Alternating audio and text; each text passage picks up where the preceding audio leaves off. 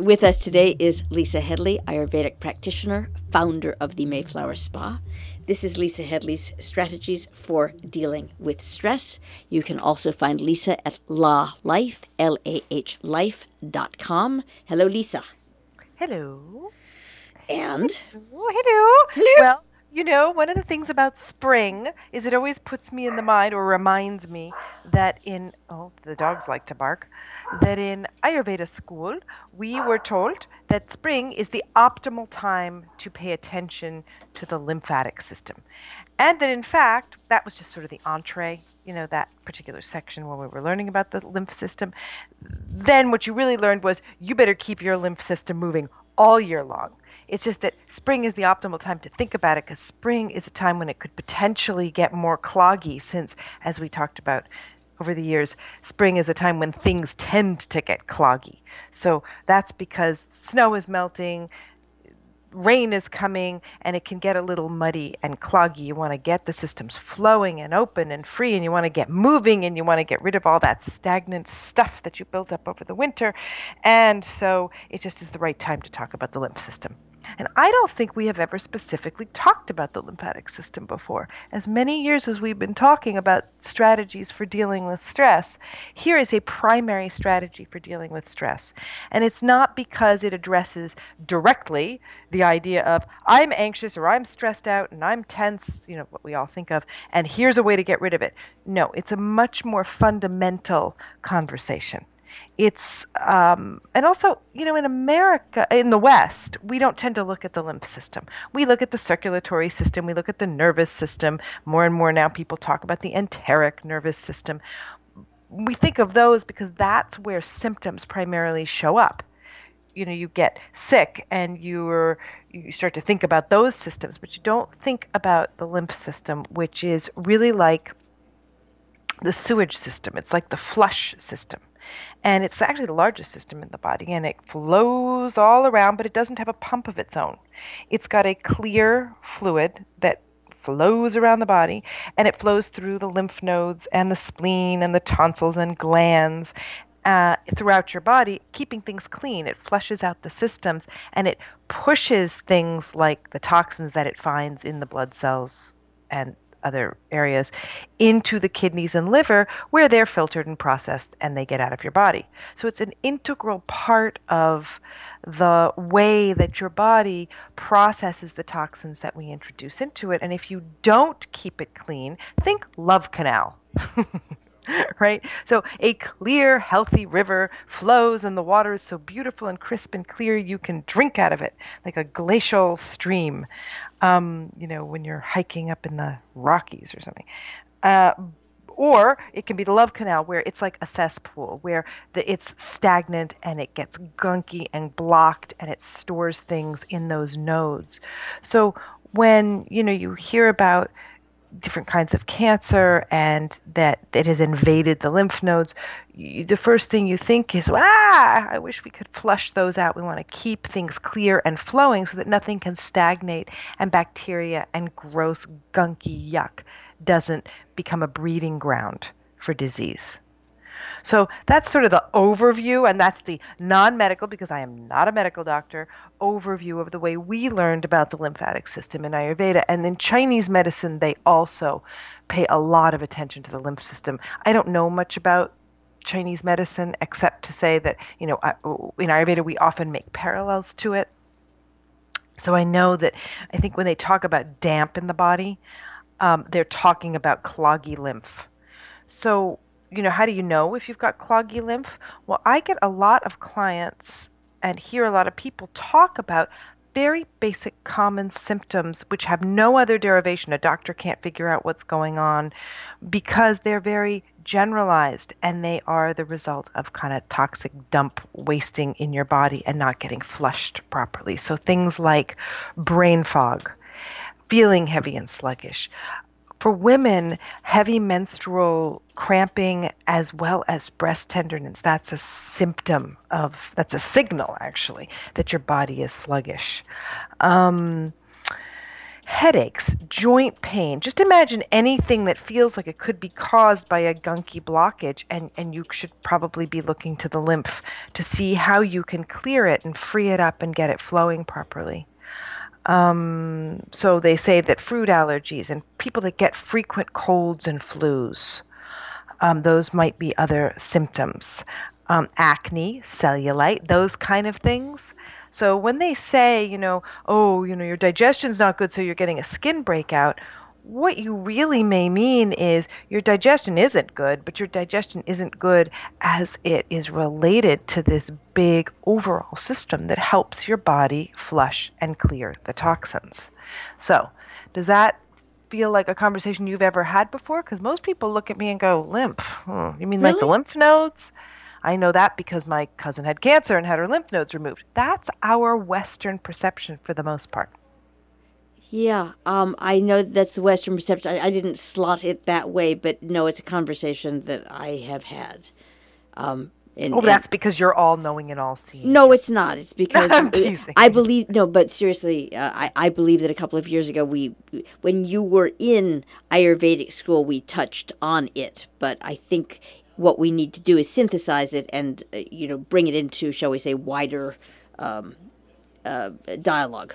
Right. And so why I brought it up today because as I said the spring is a really good time to be thinking about it because a lot of the prescriptions if you will for getting your lymph moving and keeping it moving and keeping flow in your body are also the conversations that we're having in the spring as I mentioned before when it is a time when it is in ayurvedic terms kapha season and kapha season means when the good kapha because you know vata pitta kapha these are all not necessarily bad things, but when good kapha goes bad, you're looking at stagnation and gunk and clogging.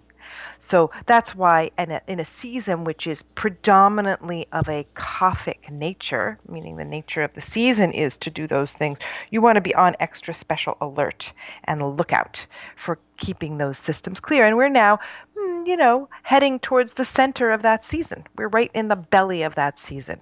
So you know how we talk about the, the shoulders of the seasons as being good transitional times to either start thinking about or start implementing ideas about those natural nature of things. Now we're in the middle. So now is really the time to say, okay, let's address these things now so that when we get to the shoulder of the next season, which will be the pitta season, the summer season, the hot season, we will have already cleared these systems. So I think that the two basic things to remember, which, as I say, are, you know, we know these things. We just don't know them in relation to the lymph system, and we don't know them in relation. And the lymph system sort of explains why those things are so important. But the two biggest things are really stay hydrated, and then the overall umbrella reduce stress. Reduce stress. So the way that we do those things, staying hydrated is is is an easier one to understand. Reducing stress. Well, how do I do that? Um, the answer, big answer I always feel like, well, there's a couple of big answers. So, in, in overview, they're breathing, moving, b- self massage, brushing, and eating and drinking for the seasons and for the time and for the purpose. So, with the breathing, what you have to remember about breathing is that it enhances movement of the lymph through the organs of elimination. So, when you're doing deep breathing, you're enhancing your body's ability to allow these different organs to function the skin, which is the biggest organ, the kidneys, the liver, the bladder, the small, the large intestine those organs need to be working properly and we need to oxygenate them because the oxygen is what helps our bodies to make those systems work and make the flow happen. So, nice deep breathing practices, and we've talked about a number of them. You can look on the website and find a number of practices that you can listen to and learn. Or just do a really simple one, like matching the lengths of your inhales and exhales. And that's such a simple one to remember because if you're just sort of in the middle of your day and you feel yourself doing this kind of shallow breathing, remembering to match the lengths of inhales and exhales gets you focused on your breathing. And also, you magically then start to breathe a little more deeply. So you're bringing in that nice clean oxygen and you're, as we say, breathing out the toxins. So, you know, try it. Breathe in and give yourself a little metronome. Give yourself a count of four. And it doesn't matter how fast or slow the four is at the moment because you're just trying to match the breath. So do four. Inhale, one, two, three, four. Exhale, two, three, four. Right? So, or you can take a count of six. So inhale, two, three, four, five, six. Exhale, two, three, four, five, six. Inhale, two, three, four, five, six. Exhale, two, three, four, five, six. So you can see that just by starting to do that, you're going to be breathing more deeply, more consciously, more fluidly, and that is going to start getting that lymph going. You're going to start oxygenating the body, the white cells, everything in your body needs that to function properly. So that's like number one. Number two is keep everything moving because stagnation is the enemy, right? So, um, you know, uh, a couple of years ago there was this little fad about the mini trampoline. Remember that one? Oh, yeah. You know, that comes and goes, the mini trampoline. But the mini trampoline is a fantastic one. And as I, I have one, and I've had it for a long, long time, and my kids always think it's just the bomb. But when I pull it out and do it, or when it's sitting in the yard because the kids are playing on it, and I remember to go jump on the mini trampoline, you can feel it getting everything going in your body. You can feel the energy releasing. You get a tingling feeling, and you just get going. So if you jump up and down on that thing for five or 10 minutes, you feel everything moving in your body. And that is the lymph. The lymph has no pump of its own. It's not like the blood circulatory system, which is pumped by the heart. It has no pump of its own. So it needs to get pumped by various activities. So the mini trampoline is like a really fun one. There's a Qigong move, which is called burying the pole, I think they call it. Um, they have such good names for things in the Chinese practice. They do, don't they? they really do. So that one, you jump, you sort of jump up, and then you boom, boom, boom. You let yourself settle down into the ground. And as you do that, you can literally feel energy dislodging in your body because you start to feel a tingling in your arms and legs. And that's when you know that, quote, chi or energy, and along with it, the lymph are moving and circulating and flowing in your body. And that's what you want. And speaking of which, you know, that's why it's it's so. Lo- I, I was driving through Chinatown really early, catching a plane in the morning, and there in the park, you know, in the little one of those little nasty New York parks, was a group of people practicing their Tai Chi in the morning. And it was so beautiful to watch. It was all just about movement and flow, and you could just see them getting things going in their body. And these are not triathletes. These are not people that look like they're going to go out and run a marathon tomorrow. These are just ordinary, a lot of them were older people doing these incredibly beautiful, fluid movements in unison as a community. And I just thought, wow, I remember that's a, that's a beautiful thing. You know, the the way yoga has evolved in the West, and this is actually my current post on the website. We just it's exercise, you know, it's like an exercise program, but it's not a beautiful rhythmic in most practices anymore exercise program. And so recently, after watching that Tai Chi, and since Tai Chi is not the language of my movement in my body, yoga is, I've really been focused in my morning practice on the fluidity and the I, think of it as a kind of elegance of movement that just keeps going and I envision things moving in my body and and muscles contracting and and and releasing and doing all those things. And all those things are the things you need to get the lymph flowing. So that's just my little moment of inspiration about the poetry of movement in the body. And it's kind of a metaphor, but it's also a reality. Are people receptive when you talk about it?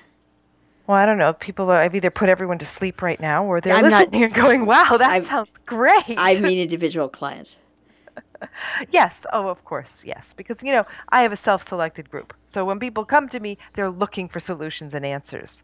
And, you know, I feel like I bang on about the same stuff all the time. So I try to just phrase it differently because the basics are there. The basics are you need to be breathing, you need to be meditating and going quiet in the mind and letting just the functions of the body and the way that the mind, body, emotion, spirituality link up, take over for a while so that we get out of our head and just get into a flow.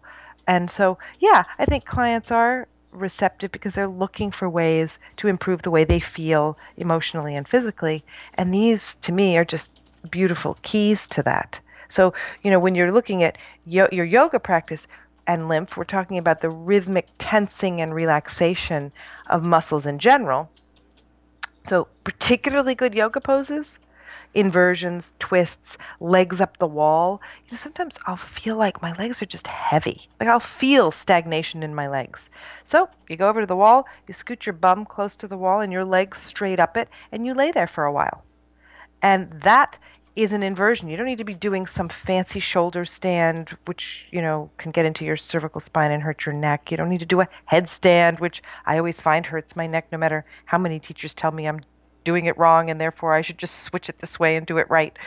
Um, you know, no, simple, easy on the body, especially an older body. I mean, when I was young, I could flip into any of those, but you know, I'm I'm of a certain age, and so you know, I really have come to appreciate how simple and basic that is. But um, so say that again for those of us who are of a certain age. Um, legs up the wall. So when people say, "Ah, we need an inversion," we need an inversion. Um, you know, inversions mean getting the heart in reverse orientation to where it usually is. So you want to, the blood flow in the opposite direction. So headstands, shoulder stands, but those are very difficult on the body, hard on the body, and potentially dangerous the way many people practice them. So legs up the wall, fantastic inversion. Vipariti, vipariti karani. You scoot your butt up to the wall. You're laying, your torso is laying down away from the wall, and you just put your legs literally up the wall and just hang out there. It's a supported posture because the wall is supporting your legs. So it's it's really great. Um, and I would highly recommend it. Does that did that make sense to you? It does. I just uh, you've you've sort of gotten me mentally on a track where I'm curious about um, different poses that people you know people I don't know if you've noticed, maybe it's just me, but things have become so overcomplicated and layered and, you know, divorced. You mean in yoga, yoga, yoga land? In life, life, life land. Oh, ah, so yeah. food, oh. look, you know, food here, you know, a chicken paillard that's then dipped in orange glaze and then oh, yeah, yeah, minced sardines and then a couple of kale flakes and oh gosh so just keep it really simple yeah so i've your legs up the wall right so what i'm thinking about is how many yoga poses might there be that people of a certain age or failing certain age, a certain limb, uh, I'm making up a new word, a limburity level, yeah, um, you know, could actually do uh, that they they probably aren't because they think that they need to do 20 you know those those well, headstands and the cervical huge, right so huge conversation especially in yoga land because we're also you know there's like all that what do they call it? The, the selfies where Ugh. people are posting their incredibly impeccable yoga poses. Well, you know, at my age, I suppose at one point I did those impeccably complicated, beautiful yoga poses. Maybe not as beautiful as some people, but you know, it's irrelevant. It's what your body can do and what your body needs to be doing. The, the net result that you need from the yoga is, well, look to the Yoga Sutra. It's Stiram Sukham Asanam that's all that the Yoga Sutras, which is the great text about yoga, says about asana. The only thing it says about postures is that one little phrase. Everything else is about what yoga really is. Right. That's all it says about the physical postures, and it means sweet, steady in your posture. So, what that means is that whatever posture is feeling sweet and you can keep a good, strong hold on it without hurting, and so you can feel the flow, you got it. That's it. So, a simple inversion, you can be sitting in a chair with both feet planted on the floor, and you can twist gently to the right using your arm as a lever over the back of the chair. Come back to center. Inhale, exhale over to the left. Inhale, exhale, use your arm as a lever, pulling you around.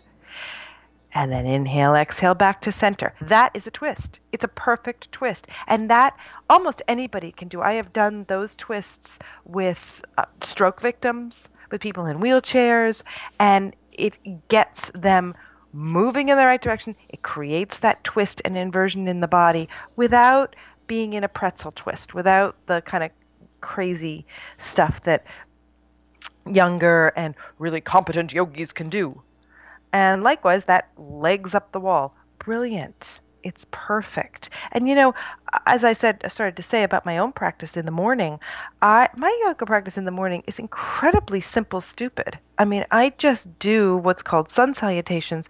I do them, I add a couple of twisting variations like I just described, just wherever my body feels like it needs to be more open, wherever I feel like I'm stuck or sticky. And you use the breath to find those places.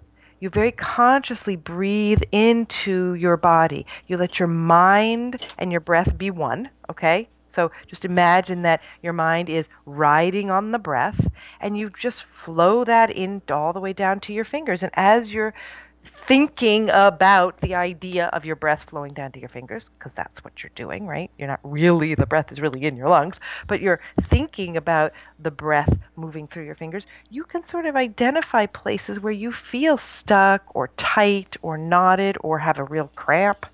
And then you can concentrate on releasing that. So there's no mystery if you just pay attention to your own body, if you just go within, and breath is the greatest vehicle for doing that. Let me run through the other quick things because that's a whole conversation. But so you want to be breathing, you want to be moving, twisting, flowing, jumping on your trampoline. You want to brush and balm. Back to my daily practice. You want to take a body brush and you want to just lightly brush towards the heart because that's the way you'll flush that lymph system. You want to gently brush the skin, and then you want to take, at this time of year, sesame oil, great, um, or a body balm made for this purpose. Um, and you want to just gently massage again, upward motion towards the heart. So all the skin towards the heart. Um, and the dividends are huge, and you can read all about the dividends of that. But it, you'll feel great, your skin looks great, people will say you smell good, it's all kinds of good things. Um, and then eating and drinking for the seasons. So, you know, if you're eating and drinking for the seasons, and as I've told you, this is spring, then you will now be eating and drinking the right things the right way to get that lymph going. So it's antioxidants, like fresh raw fruits. On an empty stomach, the enzymes will do their cleanup work. Greens for the chlorophyll, raw nuts and seeds for the fatty acids, and like tart cherries. I love them. I cook with them. They're not the sweet kind. They are tart cherries and other red foods give you the antioxidants that you need. Um, so at this time of year, you're talking about pungent, bitter, and astringent tastes. So those are sprouts, watercress, um, the things that I've just described. You're staying away from sweet, sour, salty, which will restrict the flow. The sweet, the sour, the salty are the sticky, gunky, heavier things that will impede the flow rather than impel it. So the uh, pungent, bitter, astringent are what get things flowing and opening up. So dandelion tea, hot water therapy, you know that thing I always talk about to get things flowing. Um, so sorry to rush through that last one, but that's really those are that's really important because those are all the systems of your body. Once you're breathing, moving, brushing and and eating properly, then you've addressed all the symptoms, and then your lymph system will come into play and do its job of well, keeping your keeping no cesspool activity in your body, keeping the sewage uh, flowing smoothly. Yeah, right. Thank you very much, Lisa Headley, Ayurvedic practitioner, founder of the Mayflower Spa. Lisa Headley's strategies for dealing with stress. Lisa can also be found at La Life, L A H Life.com on the web.